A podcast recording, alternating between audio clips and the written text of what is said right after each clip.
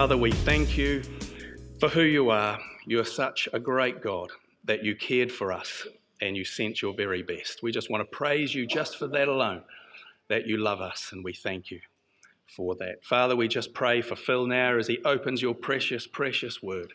May you bring it in power and strength. May you touch our hearts. May you convict our hearts as well on the subject he is speaking on. Give him strength and power. Bless him, we do pray, and bless us as we hear your word also.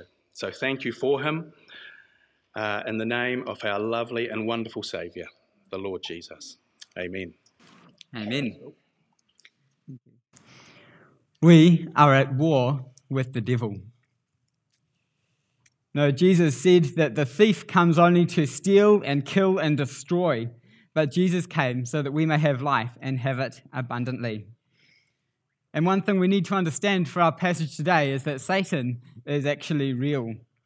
You know, Hollywood would like us to think that if somebody is influenced by Satan, that they are screaming and talking in different voices and all sorts of funny things going on. But the reality is often quite different. Do you really think that Hitler and all of World War II could have happened without the influence of Satan? Hitler organized the, the murder of millions of people. He created a society where the murderers were held in high honor. But Hitler, he was not insane. He was a very uh, calculating man he was able to govern an entire nation. He brought an entire nation of normal, ordinary, good people, even church going people, and he brought them to a place where they would be willing to kill as many Jews as possible. And he brought them to a place where they believed that they could invade the entire world and overtake it. Do you really think that all of Hitler's evil could be put down to something his mum forgot to tell him when he was growing up? or the fact that his dad was busy with work. No, Satan is real. He and his evil forces are here, they're active and operative in our society, and they're waging war with us because we belong to Jesus Christ. That's what Jesus says. The thief comes to steal and kill and destroy those people who are following him. And this is why God, through Paul, is telling us what he's telling us in Ephesians chapter 6. If you turn there with me, please, Ephesians chapter 6 and verse 10. Put on the whole armor of God so that you may be able to stand against the schemes of the devil. For we do not wrestle against flesh and blood, but against the rulers, against the authorities, against the cosmic powers over this present darkness against the spiritual forces of evil in the heavenly places. Therefore, take up the whole armor of God, so that you may be able to withstand in the evil day, and having done all, to stand firm. Ephesians chapter 6, verse 10 says, Be strengthened for the fight by God's the power of God's strength. That's the idea there. You know, when you think of fighting the devil, it's easy to think of the weird things that you see in movies. But the power to fight the devil does not come from spells or potions or crosses or light bulbs or rituals or places or times or any of those things. The power to fight, to fight Satan comes from the strength that God has. And this is what Paul is reminding us of here. Be strengthened and be strong in the Lord and in the strength of his might. And we know that our God is immensely powerful. And we've seen this as we've gone through Ephesians.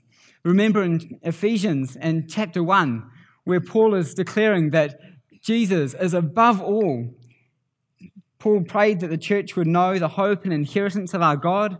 And then in chapter 1, verse 19, Paul says he prays that we would know what is the immeasurable greatness of God's power towards us who believe, according to the work, working of his great might, that God worked in Christ when he raised him from the dead and seated Jesus at his right hand in the heavenly places, far above all rule and all authority and all power and all dominion and every name that is named, not only in this age, but also in the one to come And God put all things under Jesus' feet and gave him as head over all things to the church, which is his body, the fullness of him who fills all in all.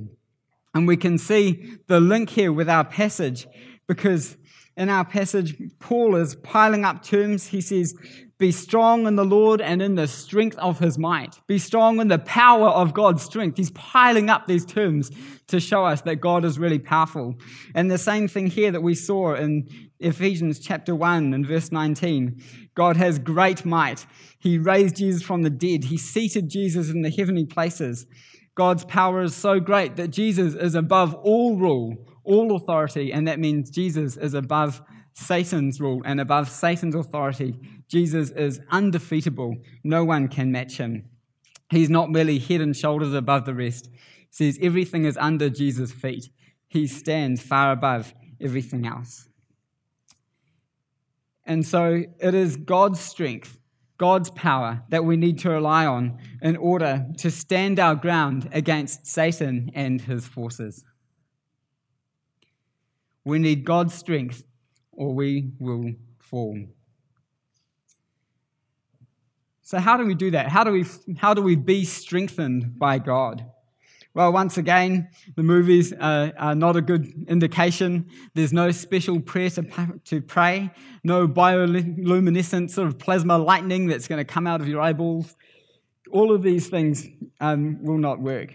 Instead, the way to, to take strength from God is to be close with God, to have a close friendship with God. And um, remember that what Paul said in Ephesians 3 that when God's, when when God's power is at work within us, we will understand the love of God. And so I want you to hold on to this thought because this thought's going to come through another couple of times and we're going to develop it a bit more each time we, we come across it. Being close to God is putting on the armor of God, is taking strength from God. Hold on to that thought. Some Christians seem to think, well, you know, I, I know God, I'm a Christian, so I'm sweet. I, I know God, Jesus is more powerful than Satan, so I'm sweet. I'll just carry on with my life. Well, you're right about the no worries part, but here we're commanded to actively put on the armor of God. We're commanded to do something about it, and we're, we're not to just drift along. Um, I think it was Leon Morris who said, You can drift into sin, but you cannot drift into righteousness. We're commanded to put on the whole armor of God. And this is the next section that we have. Put on God's armor so we can stand against the devil's schemes. And we'll read verse 11 and 12 again. Put on the whole armor of God so that you may be able to stand against the schemes of the devil, for we do not wrestle against flesh and blood, but against the rulers, against the authorities, against the cosmic powers over this present darkness, against the spiritual forces of evil in the heavenly places. Thankfully, God has provided his own armor for us to fight this fight, for us to, to win this wrestle, for us to stand in the victory that he has won for us. And Paul definitely has in mind a number of passages in Isaiah you know, um, in Isaiah, we read of God's armor. God, in Isaiah chapter 59, God put on righteousness as a breastplate. God put on a helmet of salvation on his head. God put on garments of vengeance for clothing and wrapped himself in zeal as a cloak. According to their deeds, so God will repay them wrath to his adversaries and repayment to his enemies. This is the same armor that God wears when he goes to war, when he goes comes out in judgment the armor that we are called to put on is very good and effective armor. And so we should be reminded then that when putting on this armor and depending on God, that in effect it's imitating God, being like God. And we can recall Ephesians chapter 5, verse 1. Therefore, be imitators of God and live a life of love. You know, God, He he brings salvation. God has, is clothed in righteousness. His, everything about God is righteous and true and just. And in putting on this armor, God wants us to be righteous and true and just and to, and to accept, to live in his salvation and his deliverance. to so again to take strength in God is to be like God, to put on this armor and be close with him. And if you think about that, it makes a lot of sense. You know, if you're in a really tough time and you have some good friends, then they'll encourage you. They'll give you a good, a better perspective on what's happening than what you have, and they'll they'll go through it with you, and they'll stand there with you, and they'll enable you to carry on with your life. And God is like that. Only He is perfect. God is the very best friend. When we are close with God, we can look into His Word. We can get a pers- better perspective on life, on our hearts, on what is happening. We can get God's perspective on things. And then we know that God is always working for our good. And we know that God will sanctify us and that He has the strength to enable us to withstand the, the schemes of the devil.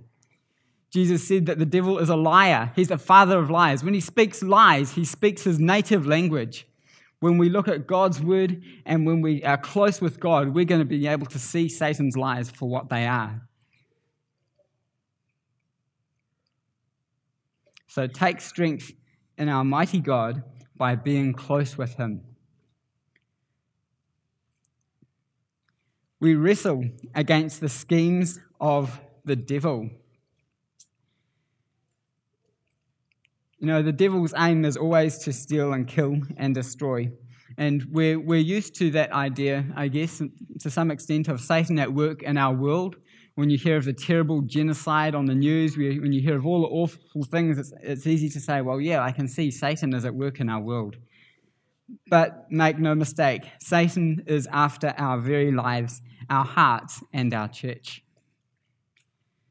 Because Satan hates Jesus and he wants to trip us up. This word struggle, your Bible might translate it struggle or conflict, is literally the word wrestle. And although you wouldn't normally wrestle with armor on, the idea of using this word is that the conflict that we have is up close, it's in your face, it's personal. It's not like warfare today where someone pulls a trigger and two kilometers away someone else will die. No, this wrestling is, is down and dirty and it's sore and it's in your face and it's a struggle of life and death. And the devil is not only out there in society, he is here, he is wanting to attack the church. We know that he can't live inside us because the Holy Spirit lives inside us. But we can see from the Bible that the devil is able to oppress Christians. In 1 Thessalonians, Paul said that Satan hindered him from going on a mission trip. In the Gospels, we can see that Satan is behind the sickness of some people. Don't ever let that stop you going for a, for a doctor, but Satan can afflict people. Revelation chapter 2 Satan is about to put some of you in prison. Satan is behind those who are promoting false teaching, behind those who, who claim that God is all for your benefit. God is all about you, and you can manipulate God to get whatever you like. Satan is the one who is influencing culture. He has blinded the minds of unbelievers so that they cannot see the light of Christ, so that society is full of all the temptations you can think of.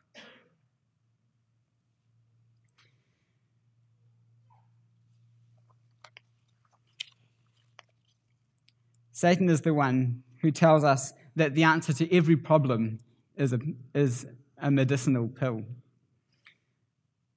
Satan is the one dividing churches and setting up Christian leaders for failure.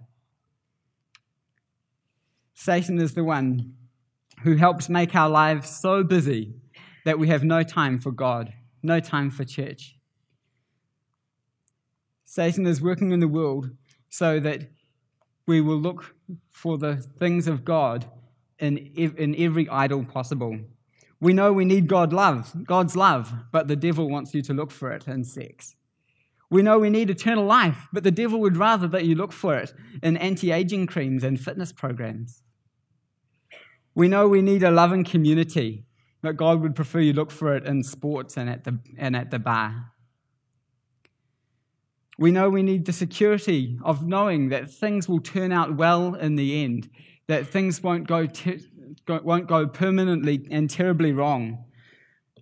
But the devil doesn't want you to think of the amazing sanctification we have in Christ and his return when there will be plenty for everybody. No, Satan would rather that we bank on money and savings and investments and possessions to guarantee our future. None of those things are bad in themselves, but when they replace God in our lives, they become idols. They lead us away from God, and that's exactly what Satan wants. He is, he is organizing society, I believe, so that every temptation possible is right in front of us all day long, so that we will ignore God. And I think that as far as his strategies for um, us as Christians, they, I've got three there, but I think they really boil down to one. Satan's one main strategy is that he wants us to depreciate our salvation, to ignore our salvation and forgiveness in Christ.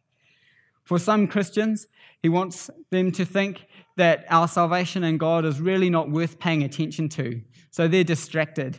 They'd rather play computer games or rather go on the internet or rather be at work than be focusing on God at all. Not that those things are bad in and of themselves, but if they take our focus from God, that's exactly what the devil wants. For some Christians, the devil, his, the devil word devil means accuser, and he definitely accuses. He wants us to think that God's forgiveness and love is absolutely worthless, so that we feel so bad and so guilty and so down that we never do anything for God. Those thoughts like, oh, I hate myself, I'm not good for anything, nobody loves me, no one's my friend, I don't feel like doing anything.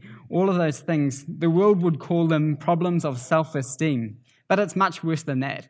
It's problems of ignoring the love of God for us ignoring the love of God's people for us as a church family, loving one another. And it's a problem of ignoring the fact that God in Christ Jesus has seated us in the heavenly realms with Him, as Ephesians tells us.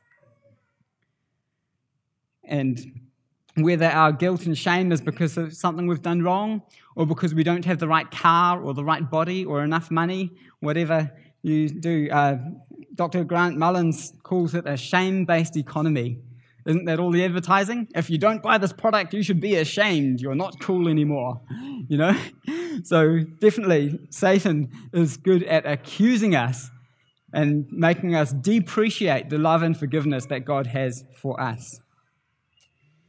And Satan's schemes are definitely in temptation. He wants you to think that God's salvation and God's love and God's holiness are so worthless that we can just do whatever we like, that God's forgiveness is simply a ticket to do what you want. And uh, Satan loves it when we make up excuses to cover our sin. Oh, you know, I, I don't have an anger problem, I just care about looking after my car. You know, when that guy knocked us and I just exploded in rage, you know, I just care about my cow. We need to look after our positions, you know. But Ephesians tells us, you know, or I don't, I don't have a problem with anger. I just care about my brother, you know, you insulted my brother and that's why I bash you up. You know, whatever. The, these things are playing right into, in, into Satan's hands. Ephesians chapter 4 tells us, Be angry and do not sin. Don't let the sun go down on your anger and don't give a foothold to the devil. You know, anything in our lives that is not transformed by the gospel can give Satan a place to accuse us, a place to get us down, a place to get us away from God and away from God's love and to, and to really attack us. Anything in your life or in my life that is not transformed by the gospel can be a foothold for the devil. And so we really need to be close with God, to depend on God's strength, to have that close relationship with God. It's absolutely important. And of course, it's never just personal. That's how Satan destroys churches as well. Can begin with uh, something in somebody's life, and it goes into a big conflict, and then, um, yeah, causes strife in churches. We need to remember through all of this that Jesus has already defeated Satan on the cross. Satan's end is certain. But Satan is still going around like a roaring lion, looking to attack God's people. And he knows that his, his time is short. He knows his time is short. God will, God will come and bring in his, the fullness of his kingdom forever. So you, we know that because Jesus is king, because Jesus is greater, that when Jesus comes back, he will still resurrect you, restore you, sanctify you. But here and now, if we fall, if we choose to walk Satan's way, then we'll be in big trouble because we'll cause strife and division in our families, in our church, in our friends, in our lives. You know, the people who seem to have it all, the, the rich, godless people who have all the money and all the friends and all everything, are often desperate slaves to their own selfishness. They're playing right into hands of Satan. Don't, don't give Satan a foothold and don't, don't let him come and accuse you or make you devalue your salvation.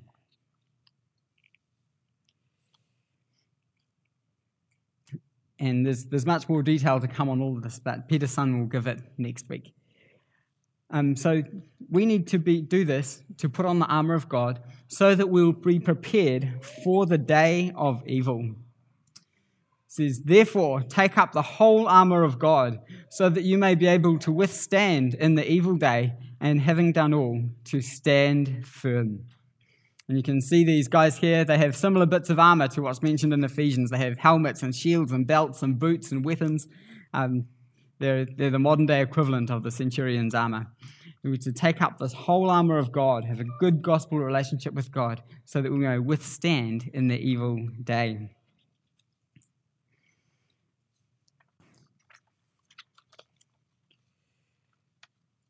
So we have two dimensions here in terms of time.